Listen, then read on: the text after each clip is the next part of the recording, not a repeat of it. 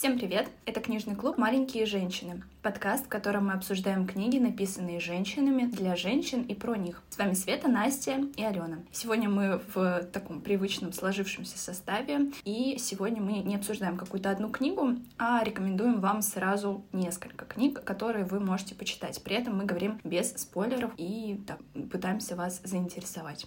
Так как я давно не появлялась в подкастах, давайте начну я. Я бы хотела рассказать про книгу, которая в последнее время меня очень сильно впечатлила. На самом деле меня очень редко впечатляет, и я даже не помню ту книгу, которая меня впечатлила. Это Илсе Санд «Чувство стыда». Как перестать бояться быть неправильно воспринятыми? У Уилса все книги направлены на неприятные эмоции, точнее, как с ними справляться, находить выход и жить в гармонии с собой и со своими чувствами. В этой книге про стыд она рассказывает абсолютно все, каким образом возникает стыд, как обнаружить его, за какими проблемами он прячется и как можно избавиться от него. Мне это очень интересно, потому что я такой человек, который очень сильно переживает за все, гиперответственность просто на уровне топ. И буквально за год я очень сильно поменялась, и это связано с определенными моментами. Если вы хотите узнать, подписывайтесь на мой канал в Телеграме. Там я расскажу. А, ну и мне стало очень интересно познать себя, узнать, как все устроено. Поэтому я в основном это время посвящаю книгам по саморазвитию, познанию себя, своим чувствам и довольно интересным. Итак, о книге я не ожидала вообще ничего. Обычно я покупаю книгу, изначально изучив отзывы, рейтинг, чтобы иметь хоть какое-то представление. Так легче читать, но тут вообще совершенно было все по-другому. И я не задалась э, изначально никаким вопросом. Ну, как? То есть книга простые, значит, у меня есть какие-то проблемы со стыдом, я про это вообще не думала. И в конце было очень сильным для меня удивлением то, что я нашла ответ, который глубоко во мне сидел. То есть я никогда даже не могла подумать, что меня это как-то волнует. И читая книгу, пролистывая страницу за страницей, страницу за страницей, я смотрю и просто, а вот что меня беспокоило. И это было, ну, таким удивлением, что я даже просто вау, вот это да. Совершали ли вы поступок, за который вам очень стыдно за последнюю неделю? Да. Нет. А вообще, вы помните ваш самый стыдный момент в своей жизни? Да. Я как будто бы нет. А... Ты вообще как? У тебя что на эти вопросы? Какие ответы? В общем, эти вопросы изначально советует автор в самом предисловии книги, чтобы человек, ну, как стало понятно, то есть есть ли у него вообще стыд или у него нет стыда, и на каком он уровне находится, даже автор предлагает пройти тест до и после, чтобы узнать свою шкалу. На самом деле, я вспоминала долго, есть ли у меня такие моменты, чтобы мне было прям стыдно. И я хочу сказать, что раньше я вообще ничего не стыдилась. То есть я была таким человеком, который мне было все равно как будто. А потом вот, наверное, в университете я начала испытывать много стыда, потому что очень много незнакомых людей. Там-то я все равно была как-то в своем окружении, а сейчас уже не так. Я сижу и пытаюсь вспомнить моменты, за которые мне стыдно, но мне почему-то вообще ничего не приходит на ум. То есть ты никогда не испытываешь стыд? Нет, я испытывала стыд. Я испытывала стыд, когда забывала про занятия, Света работает репетитором. Да, вот за эти моменты мне было очень стыдно. Но это как бы стыд за свою, наверное, какую-то оплошность, а не за свое такое поведение, знаете, когда что-то ляпнул там, например, или сказал. Ну вот за это, наверное, мне было стыдно. А вот так, что вспомнить, за что мне еще стыдно, я вот не помню.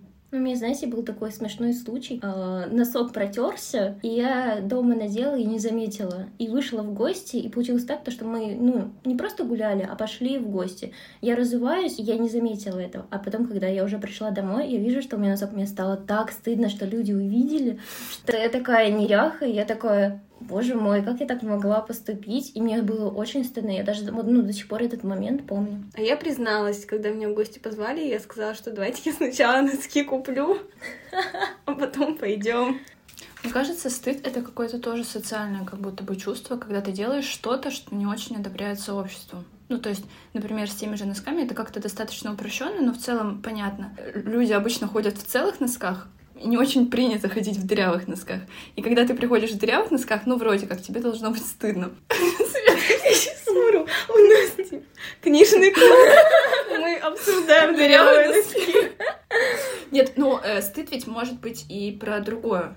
Вот, помните, когда у нас был коллоквиум, самый-самый первый по зарубежной литературе, для меня это давалось очень тяжело. Коллоквиум — это... Проверочная работа. В университете, да, по прочитанным книгам. То есть там были цитаты из книги, нужно было написать, к какому моменту книги она, она относится, и так преподаватель понимала, читал ты или нет. И там были даже такие моменты, ну, например, вся книга вообще там про корабль, а потом идет и там вопрос про птичку. Это И эта «Старик и пти- море». И эта птичка пролетала, там просто одно предложение в середине книги, птичка пролетела. И там просто нас спрашивали, а в каком моменте птичка пролетела? И вот для меня это просто запало в душу. Вернемся к стыду. Ну вот, и когда ты, я спрашивала у тебя то, что ты читала или нет, я всегда говорила, да, читала, и я такая, типа, ну, я не прочитала до конца, и мне было немножко стыдно за это. А вот все-таки более глубокое чувство не о чем-то таком, ну, достаточно примитивном, то есть там носок, работа, ну, то есть это пройдет и ладно, а в отношении других людей стыд. Мне кажется, вот он там более долго существует. Понимаете, о чем я? Да. У меня просто такое есть, я не очень хочу говорить э, конкретно, что произошло, но бывало такое в жизни, когда я действовала, делала что-то, и, этому, и человеку другому становилось от этого плохо. А в моменте я не понимала, что ему будет плохо. Ну или было какое-то злорадство, и мне хотелось там ему сделать плохо, особенно когда ты ребенок, ты там особо не вникаешь в это.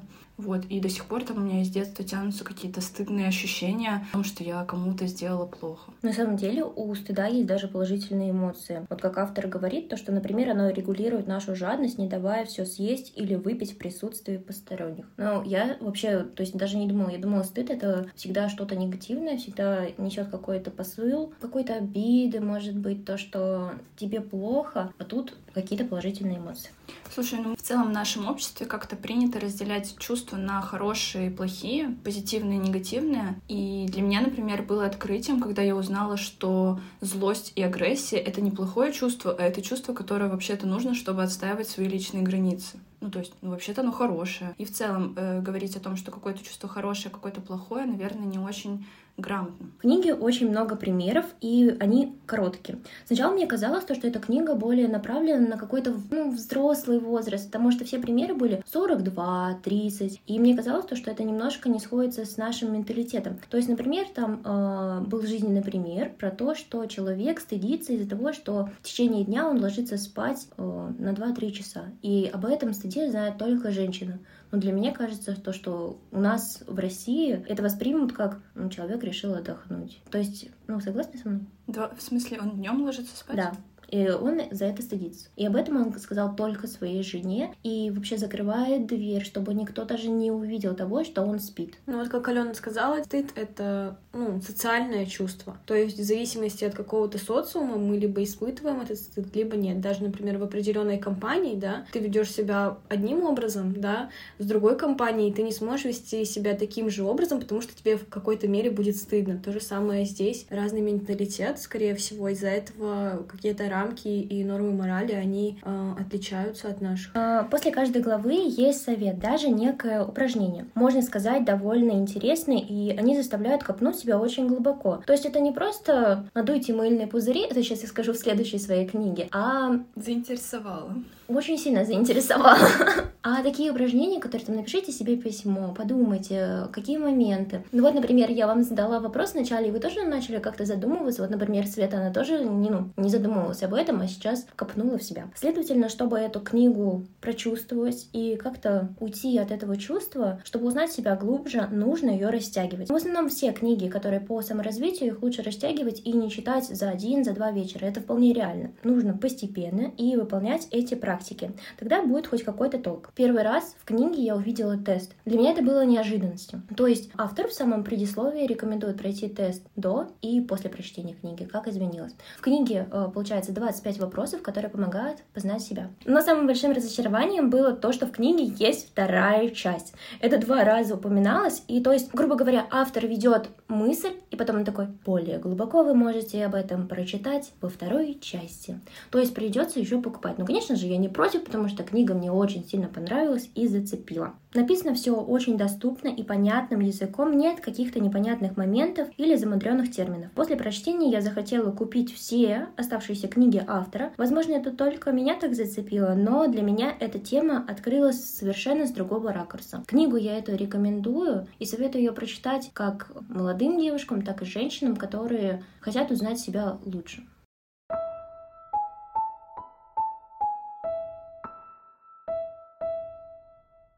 Я прочитала книгу «Поляна», Эленор Портер, автор ее. Есть еще вторая часть «Поляна вырастает», вот, но я сегодня расскажу про первую часть. Вообще, в целом, мне эта книга чем-то напомнила «Маленькие женщины», то есть это такая классическая литература. Поляна сирота, она приезжает жить к своей тете. Тетя такая очень суровая, черствая женщина, она такой, конечно, была не всегда. Об этом ну, узнаете из книги, что там с ней произошло. И история мне чем-то напомнила сериал Н из зеленых крыш. То есть тоже такая история о девочке, о сироте, которая отличается от всех других, но здесь история такая более радостная какая-то, потому что Поляну все любили. Она была очень таким приятным, радостным ребенком, которая заряжала всех взрослых и вообще всех в окружении. И ее даже выписывали как лекарство некоторым больным. То есть она приходила, просто болтала там с ними, общалась, и людям становилось легче. Кажется, что это какая-то совершенно такая обычная история о девочке, которая вот живет, да, такая бедная, сирота, но она не унывает. Но на самом деле все гораздо глубже, и там есть множество других линий, то есть не только об этой девочке. Это такая очень простая, легкая э, литература, которую вот можно просто взять, почитать, отдохнуть, отвлечься. И она, ну, мне действительно помогла отвлечься как-то. Такая очень жизненная, ее легко перенимать на себя.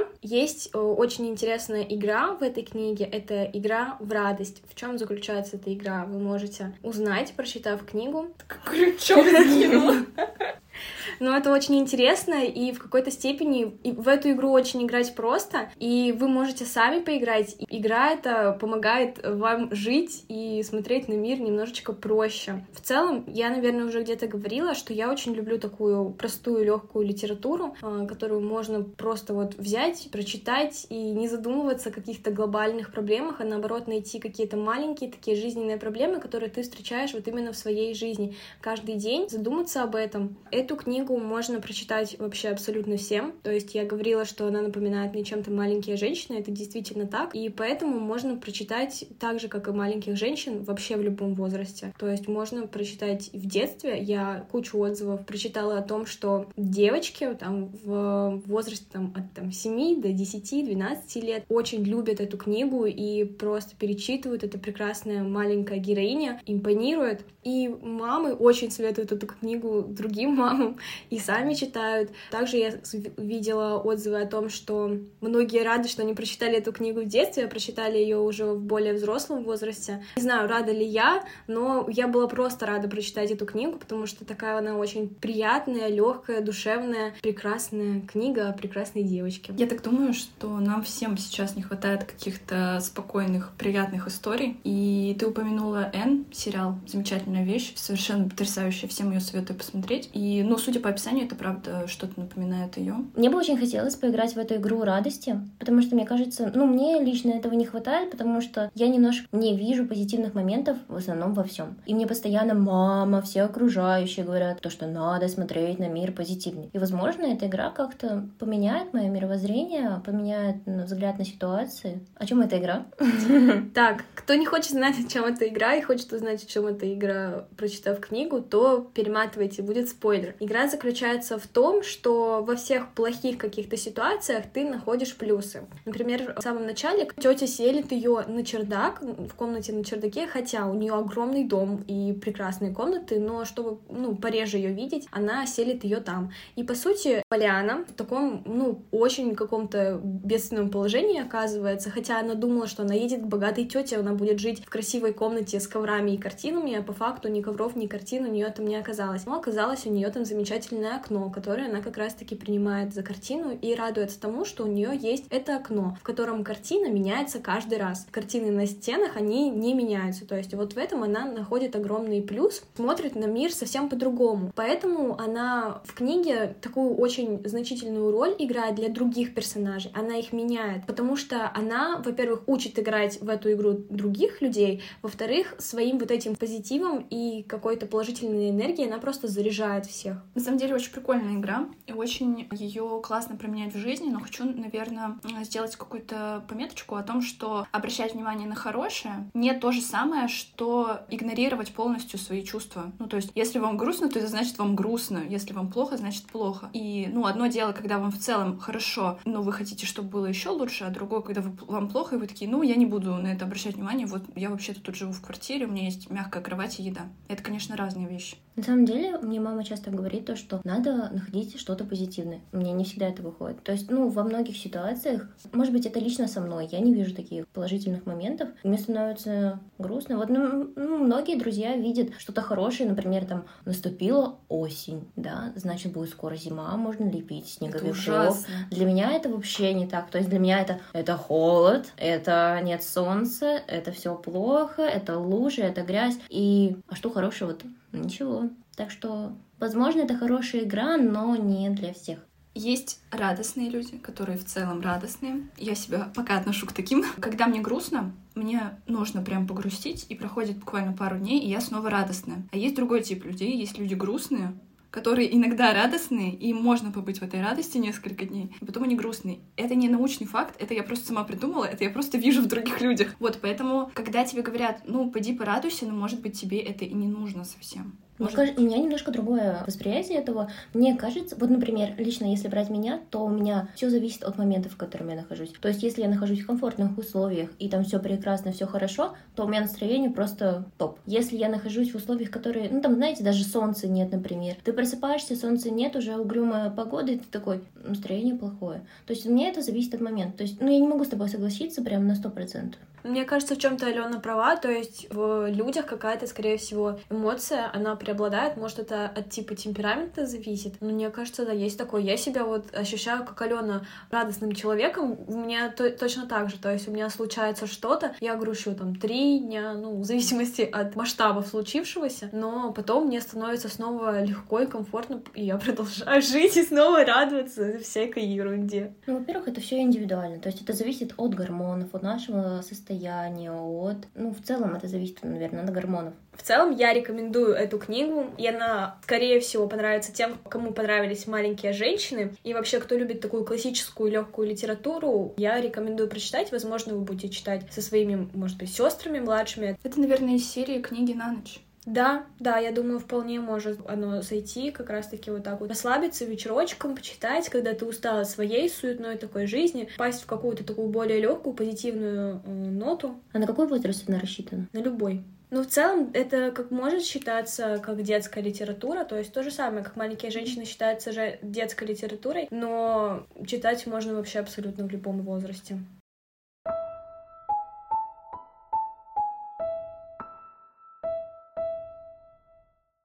Я тоже расскажу про несколько детскую литературу, которую можно читать не только детям. Это роман «Ходячий замок» Дианы Уин Джонс. Это фэнтези, э, фэнтезийный роман, э, который я бы причислила, наверное, даже к сказке.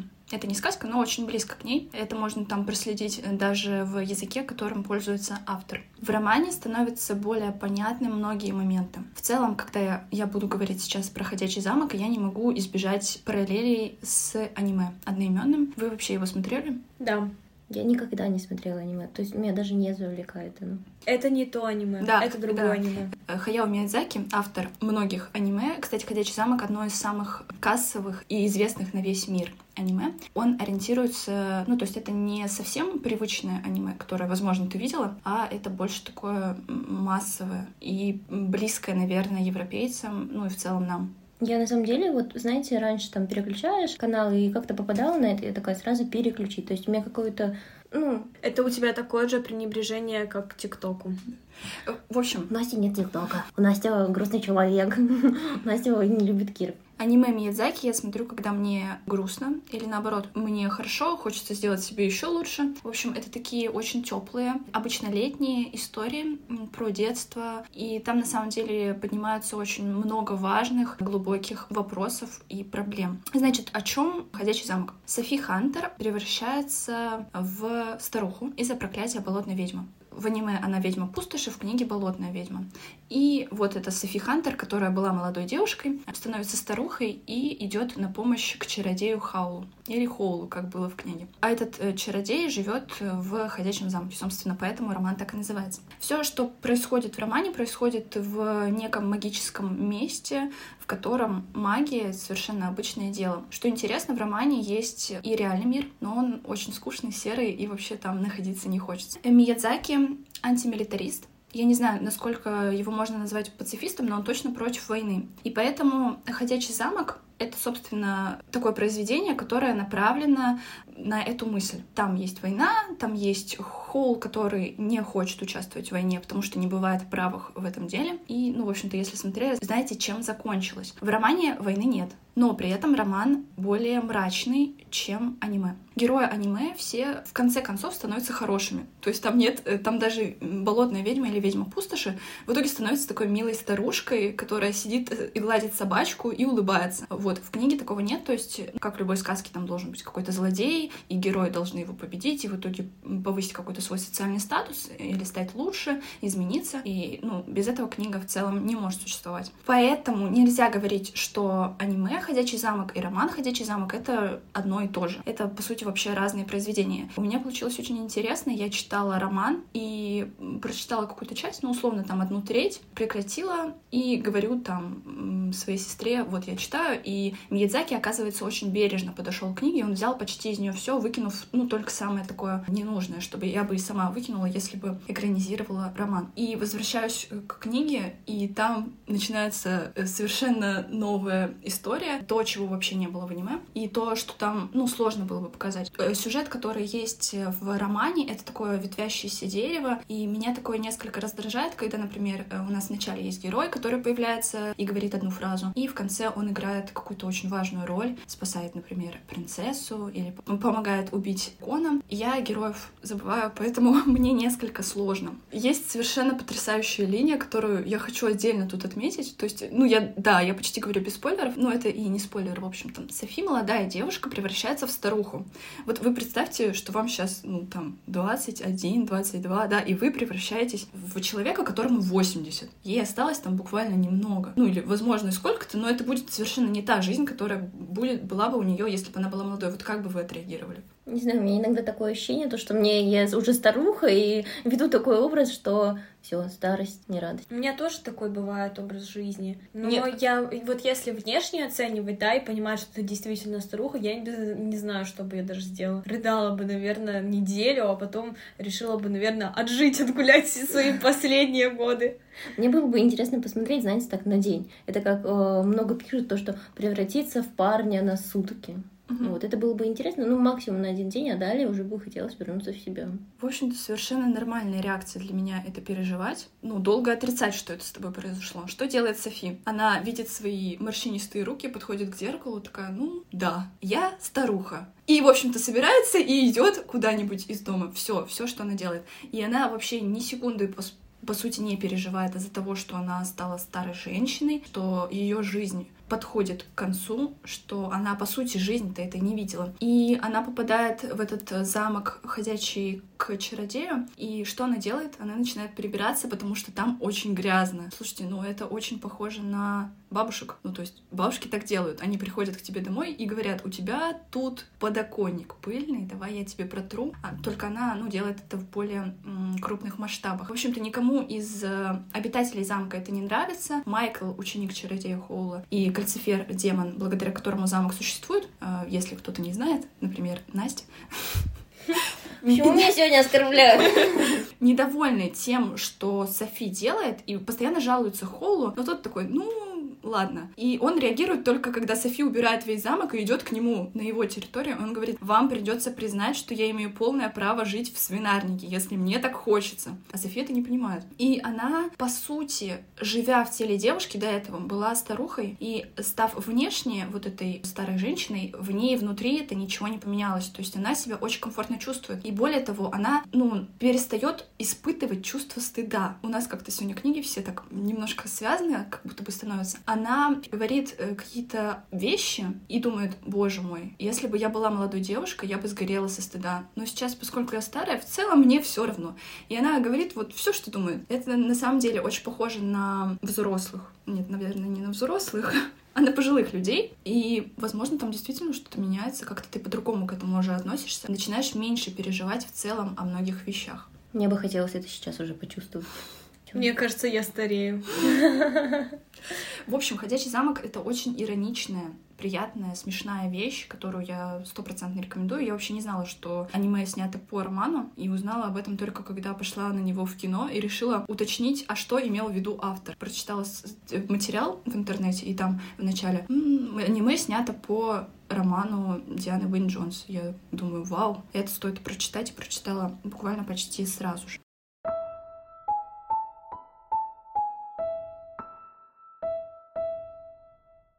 Книга полная противоположность той, о которой я говорила ранее. Книга называется «К себе нежно», книга о том, как ценить и беречь себя. И написала ее Ольга Примаченко. Она училась на международной журналистике и, получается, наша коллега. Участвовала во многих крутых проектах, которые были направлены на женщин. И самое, что интересно, об этой книге много говорила блогеров, она появилась в соцсетях сразу же, и, ну, как-то была на слуху. Может быть, вы это заметили? Я не знаю. Многие фотографии постили под хэштегом «К себе нежно». Для меня это вызвало какое какое-то пренебрежение. То есть, ну, обычно то, что рекомендуют, то, что по рекламе, это, ну, что-то не очень хорошее. Но это лично у меня такое мнение. И, как выяснилось, то, что она была менеджером и креативным копирайтером в брендинговом агентстве Fabula Branding. И, как выяснилось, то, что она набралась там опыт. И поэтому книга стала такой популярной. И в самой книге она говорит про это. То, что в основном все начали читать эту книгу из-за того, что прошли марафон и помечали хэштегом к себе нежно и делились написанными. Получается, книга это некое продолжение того марафона, который был еще в октябре 2019 года, но книга набирает до сих пор популярность. Для меня было это удивлением, как хорошо и грамотно сработана реклама книги. Ну а теперь хочу рассказать про саму книгу. Довольно интересная, но не приводящая какую-то новую информацию. Все давным-давно известно. Возможно, это было забыто и нужно просто это вспомнить. Знаете, могу сравнить эту книгу как с ребенком. То есть информация расставлена так, что ты маленький и узнаешь, что такое нежность. Потом это нежность к родителям, потом какой-то взрослый, как почувствовать себя таким, и потом это все переходит в какое-то познание себя. Книга настольная, но это как в основном все книги, которые связаны с самопознанием. И именно ее советую читать по листочку, не более. Книгу лучше растягивать на очень долгие моменты. Что мне не понравилось? Это слишком громкие заголовки. Они напоминают желтую прессу. И еще очень непонятный момент, то, что в книге есть практика, и рассчитана она на 31 день. Ну, то есть в месяце, грубо говоря, 30 дней, нет, мы возьмем 31 день. Немножко интересно. Но не хочу спойлерить и расскажу только про одну практику. Называется она «Счастливая примета» и символично, что она под номером 7, то есть на седьмой день. Придумайте свою личную счастливую примету, что-то, с чего будет считываться. Если тебе нужен знак, то вот он. Ну, например, девушка в красной шапке. И знаете, меня это так рассмешило, что я вспомнила свою примету раньше. Я шла из школы. И, например, едет машина, и мне надо было быстрее дойти до дерева, и если я успею быстрее, чем машина проедет до этого дерева, то у меня будет все хорошо. Или поднимаешься по лестнице, и ты переступаешь не одну ступеньку, а если ты переступишь сразу три, то у тебя будет хорошо. У вас были такие моменты? У меня прям такого не было, но я когда ходила по тротуару асфальтированным, и там были трещинки, то я не наступала на них. Но это была больше игра, чем какая-то примета. Я знаю, что если мне попадается счастливый билет, то значит день будет неудачным. А, меня зацепил момент с дружбой. Она расставила довольно все просто, что друзья с годами улетучиваются, и потом остается своя стая, которая и в огонь, и в воду что если друг не может найти на тебя время, то ты не в его приоритете, и нужно уходить туда, где тебя ценит. Я очень долго думала, что мне напоминает книга. И это такой большой-большой чек-лист, который собран в единую книгу. Довольно скучно, Неожиданно. Довольно скучно, и можно это было очень сильно сократить и выстроить в некий марафон 2.0 нежность к себе. В книге не очень много жизненных примеров, но они есть как от самой Ольги, так и от людей, которые она спрашивала. После примеров в книге следует риторический вопрос с некими полезностями. Что хочу сказать, э, книга, конечно, рассчитана для женщин и девушек. С возрастом я немножко затрудняюсь сказать, скорее всего, это 16+, но и будет полезно прочитать любой из нас и провести вечер за практикой нежности к себе. Причем не вечер, а 31 день. Мне кажется, что у тебя просто были завышенные ожидания вот из-за э, этих отзывов и всего остального. У меня часто такое бывает, когда думаешь, там, сериал какой-то советует, ты думаешь, блин, вот интересно, наверное, смотришь, смотришь, смотришь, в итоге ничего. И, наверное, мы в некоторой мере сами виноваты, то, что возлагаем какие-то ожидания, да, на эту книгу, а потом как бы наши воздушные замки рушатся. Ну, я бы, наверное, не стала читать после твоего отзыва. Для меня было немножко, ну, разочарованием, то, что я правда поставила ожидание, то, что ее рекомендуют, то, что она такая популярная. Возможно, если бы я до этого момента прошла курс нежности к себе, этот марафон, то восприняла немножко эту книгу по-другому, потому что я же до этого с этим не сталкивалась, и книга уже направлена на более полное познание в себе этого чувства нежности, но само название книги «Нежности к себе» не, оцели... не олицетворяет саму нежность. По мне это раскрытие, как стать взрослым, как ты дружбы. То есть нежность — это именно то, что ну, такое нежное чувство, очень трепетное, а мы затрагиваем те темы, которые довольно больны для некоторых людей, которые никак не относятся к нежности, но это именно по моему мнению. А ты прошла 31-дневный марафон практик? Я его прочитала за... Вот, получается, такие книги, они не для того, чтобы их читать, а как-то прикладывать к своей жизни. То есть, возможно, поэтому ничего не получилось. Возможно, но некие практики, вот, например, как я вам прочитала счастливым случаем, для меня это немножко не то, что я хотела, как я уже говорила ранее. Да, там были, конечно, и хорошие примеры, например, напишите себе письмо, уединитесь, возможно, вы там будете плакать. И да, возможно бы это как-то сработало на меня, но в данном случае ничего не могу сказать хорошего. Я вот как думаю, такие книги я оцениваю потому, могу ли я взять оттуда хотя бы что-то одно. Если что-то одно ну, не то чтобы изменит мою жизнь, но я применю к своей жизни, то значит книга хорошая. Бывают книги прям максимально водянистые, но при этом там есть какая-то одна оригинальная мысль, которую я до этого не слышала, и значит книга уже хорошая. Если там есть одна какая-то практика, которая мне каким-то образом помогла, то значит книга хорошая. Меня напрягло вот что. Ты говоришь, там нет личных примеров, и больше она нацелена ну, видимо, на какую-то теорию. Нет, я же сказала, что там есть жизненные примеры, но их очень мало. Если сравнивать с той книгой, о которой я говорила ранее, там после каждой главы есть по 5-6 примеров, которые очень, ну, дают понять то, что хотел донести автор. В основном всегда в таких книгах примеры действуют так, что ты, ну, что-то не понял, и в этом примере ты такой переставляешь это на себя, и ты такой, да, это то, что я понял. А в этой книге такого не было. И примеры довольно очень большие, то есть на одну страничку, на две странички. А еще хочу сказать то, что меня порадовало в этой книге, это примеры. То есть в конце книги были собраны примеры книг, которые она рекомендует почитать по разным тематикам. Это довольно интересно, но вот если я прочитала эту книгу, меня как-то не особо зацепило, то верить ее рекомендациям довольно сложно. Подобные книги бывают э, разных форматов. Бывает, э, когда автор рассказывает про свой опыт, и, например, там глава про какую-то историю, ситуацию из его жизни, и в конце он дает какую-то рекомендацию или делает какой-то вывод, относящийся непосредственно к теме книги. Бывают книги, когда автор не рассказывает ничего о себе, а просто дает какую-то теоретическую базу знаний, иногда размешивая ее, разбавляя какими-то интересными историями. Я всегда за сторителлинг. Я типа все могу привести к одной теме.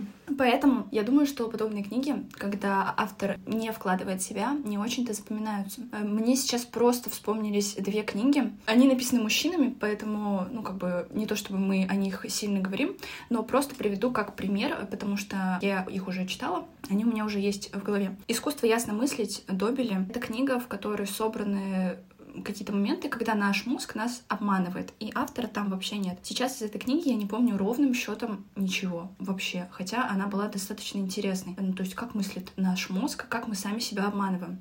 И есть книга Криса Хэтфилда я уверена, что многие о ней слышали, руководство астронавта по жизни на Земле. Этот человек пробыл 4000 часов на орбите, то есть это астронавт, он там реально был, и там его, история его жизни, как он э, попал вообще в космос, как он к этому готовился.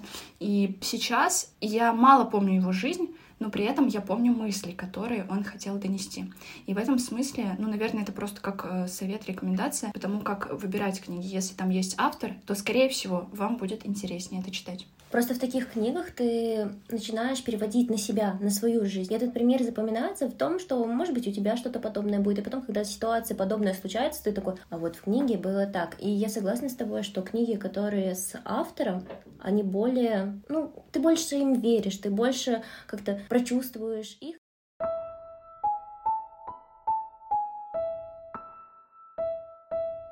Ну, переключимся на еще одну мою книгу. Это «Остановка. Одна минута». Автор Мария Метлицкая. Это российская писательница. На данный момент ей 62 года. Ее сравнивают с Улицкой, которую мы обсуждали в самом нашем первом подкасте. Вот, возможно, есть какая-то жизненность, то есть и та, и другая авторка, они пишут такие жизненные какие-то истории, вот, и вообще в целом эти истории напоминают российские мелодрамы. И история как раз-таки «Остановка. Одна минута» минута мне очень напомнила какую-то вот такую коротенькую серию из какого-то российского сериала, из какой-то мелодрамы. И на самом деле я узнала интересный факт уже после того, как я прочитала вот эту остановку «Одна минута», что есть еще один роман а, Марии Метлицкой, это «И шарик вернется». И мне это название показалось очень и очень знакомым. И я вспомнила, что есть э, такой сериал русский, русская мелодрама, и я его смотрела. И он был реально очень крутым и интересным. Вот как это ни странно, да, но,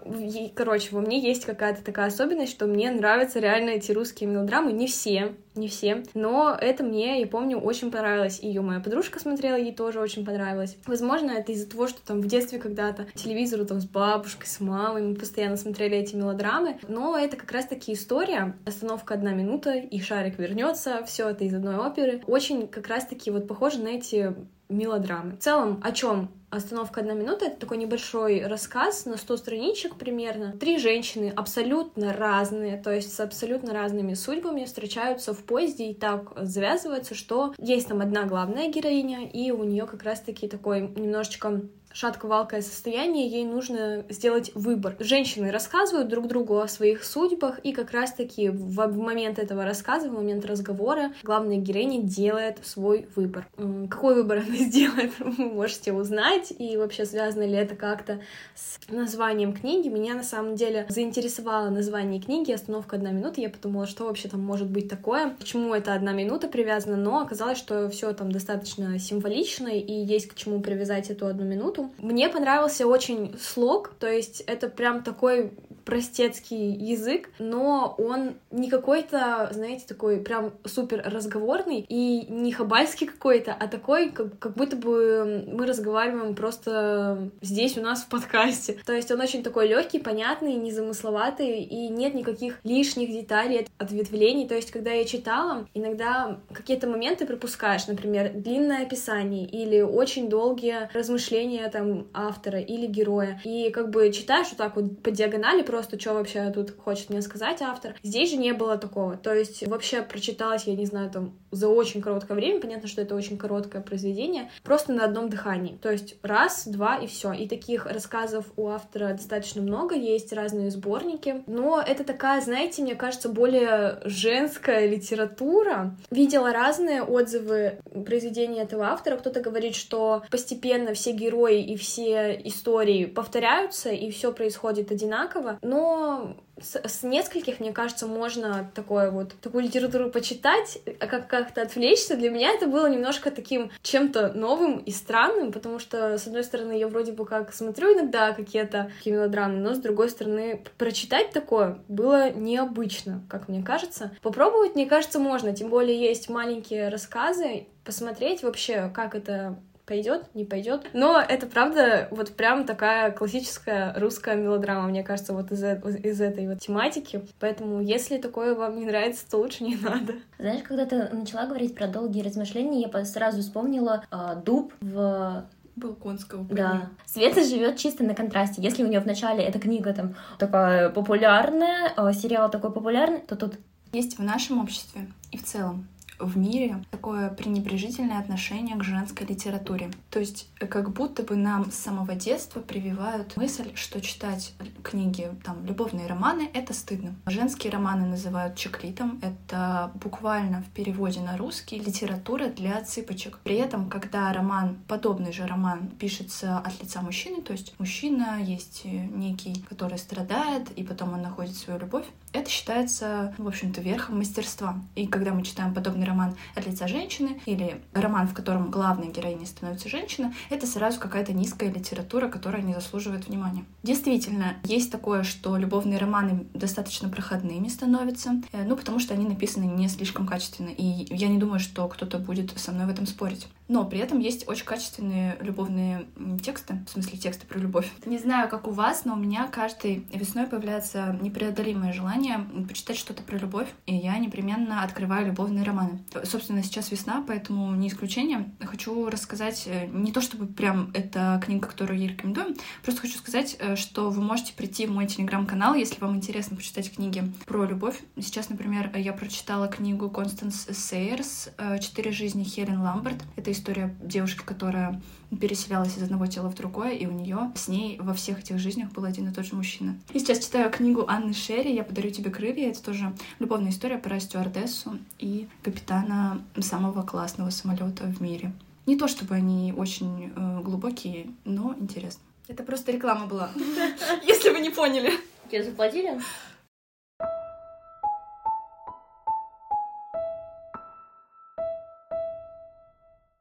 роман не любовный, а исторический, когда запоют мертвецы. Он родился буквально недавно, ему еще нет даже года. Автор Уна Харт. Значит, это историческая фэнтези, написанная по скандинавскому фольклору. Вообще, я со скандинавским фольклором на «вы», поэтому это было такое открытие, очень неожиданно интересное и увлекательное. Возможно, от того, как пишет писательница. Это магический реализм, и это вещь, в которой я сама хочу развиваться, поэтому читаю подобные. В чем э, содержание книги? 17 век в Исландии. Это история Эрика Магнусона, священника и чернокнижника. Странно представлять э, сочетание такое в нашей культуре, то есть чтобы священник занимался колдовством, да как это вообще возможно. В наших историях священники всегда боролись с дьяволом и им подобным. Но в Исландии к этому относились несколько иначе, и поэтому это ну, как бы достаточно интересно читать. Эрик вообще реальный человек, который жил когда-то, и э, герой исландского фольклора, как я уже сказала. Книга писалась по дошедшим до нас историям о них. Я нашла эти истории, по которым писалась книга, и там буквально 15 э, маленьких-маленьких крошечных текстов, из которых невероятно сложно что-то вытащить. Поэтому э, то, что сделала писательница, это, конечно, совершенно потрясающе. Она проделала колоссальную работу. И не могу не упомянуть, что каждый ее герой — это абсолютно живой э, персонаж, образ. И стоит прочитать этот роман хотя бы, чтобы посмотреть на героев, на то, как они прописаны, на то, что они делают и как они существуют. Потому что им точно веришь, когда читаешь. Вот этот Эрик Магнусон, какой-то когда-то существующий человек в книге может оживлять мертвых. Это читать очень странно, но захватывающе, невероятно захватывающе. Не ждала я от книги, что мальчик, учась там в семинарии, пойдет и пробудет ото сна целое кладбище, просто потому что ему там кое-что нужно. Даже второстепенные персонажи в книге прописаны очень грамотно, очень объемно. Помимо Эрика э, существует там много разных героев. Не менее важной становится Диса, которая впоследствии его жена, вообще стоит прочитать роман хотя бы там ради того, как она общается со своим мужем. Это, конечно, э, восторг полный, несмотря на то, что там вообще-то 17 век. Вот, когда запоют мертвецы, написанные э, очень грамотно, с невероятной теплотой к тому времени, к реально существующим людям. То есть они уже там 4 века их нет. Ну ладно, хорошо. Я там напишу про них какую-то классную вещь. Очень необычно, поэтому правда рекомендую. Я в полном восторге от этого романа. Мне кажется, это такая вещь, которая останется со мной еще надолго и которой я буду еще несколько раз возвращаться. Я видела обзор этой книги у тебя в телеграм-канале, и мне на самом деле очень захотелось прочитать. Но даже по названию это очень интригующее название, и интересно, о чем эта книга. Вообще, я далека от такого вот жанра фэнтези, но на самом деле что-то во мне пробудилось. Вот что-то про оживление мертвецов, вот такое вот я люблю, возможно. Конечно, больше такое уже какое-то в наше время, да, а вот что-то в 17 веке кажется достаточно далеким, но в то же время очень интригующим и интересным. Я тоже не люблю исторические книги. Они обычно какие-то скучные, но я уже несколько раз убедилась, что это не так. И про Исландию 17 века было интересно читать, потому что мы привыкли, ну, к какой-то картинке э, Руси, России, там, Российской империи, и мы в целом знаем, как там существуют, существовали люди и там наши соседи. Но задумывались ли вы, что не везде росли деревья, что не везде был лес, чтобы топить дом? Да. И они... У нас в Саратовской области нету лесов, у нас только степи и поля. Ну, дрова были. Нет. А чем топили? Я не знаю. Я первый раз, когда приехала в Киров, я увидела печку. Увидела то, что есть А, у вас тепло, у вас тепло, Настя. Они на севере живут. Ну вот. И, в общем-то, печь они топили водорослями. А эти водоросли горят буквально там, я не знаю за сколько, но очевидно не, не так долго, как дрова. И совершенно понятно, что они там замерзали под утро, потому что, ну, целую ночь сидеть и топить, тем более не то, чтобы у них там огромные запасы водорослей. А еще у них не росла пшеница, рожь, овес, ничего из этого не было. То есть земли там, по-видимому, не слишком плодородные. И у них не было хлеба, вообще не было. Знаешь, я вспомнила то, что недавно, ну, листала новостной канал, и там была новость, то, что мы даем, по-моему, 500 тысяч, если вы начинаете свой бизнес на Дальнем Востоке. И получается так, то, что этот бизнес должен связан быть с аграрным. И ты сейчас рассказываешь это, то, что у них это не росло, это не росло. И у меня такое ощущение, что это просто мы вам дадим 500 тысяч, если вы сможете. Какой-то марафон. Я тоже слышала про какую-то небольшую территорию. Честно, не помню, в какой-то стране, точно не в России. Необжитая территория, где нет людей, и они там, в общем-то, тоже дают деньги на то, чтобы люди там просто жили. Ну, это очень прикольно, то, что они пытаются поддержать те места, которые и не развиты. Но это довольно очень сложно. Ну, например, жить на холоде, это вот, ну, если возьмем меня, жить в Саратовской области и в Кировской области, это довольно контрастно.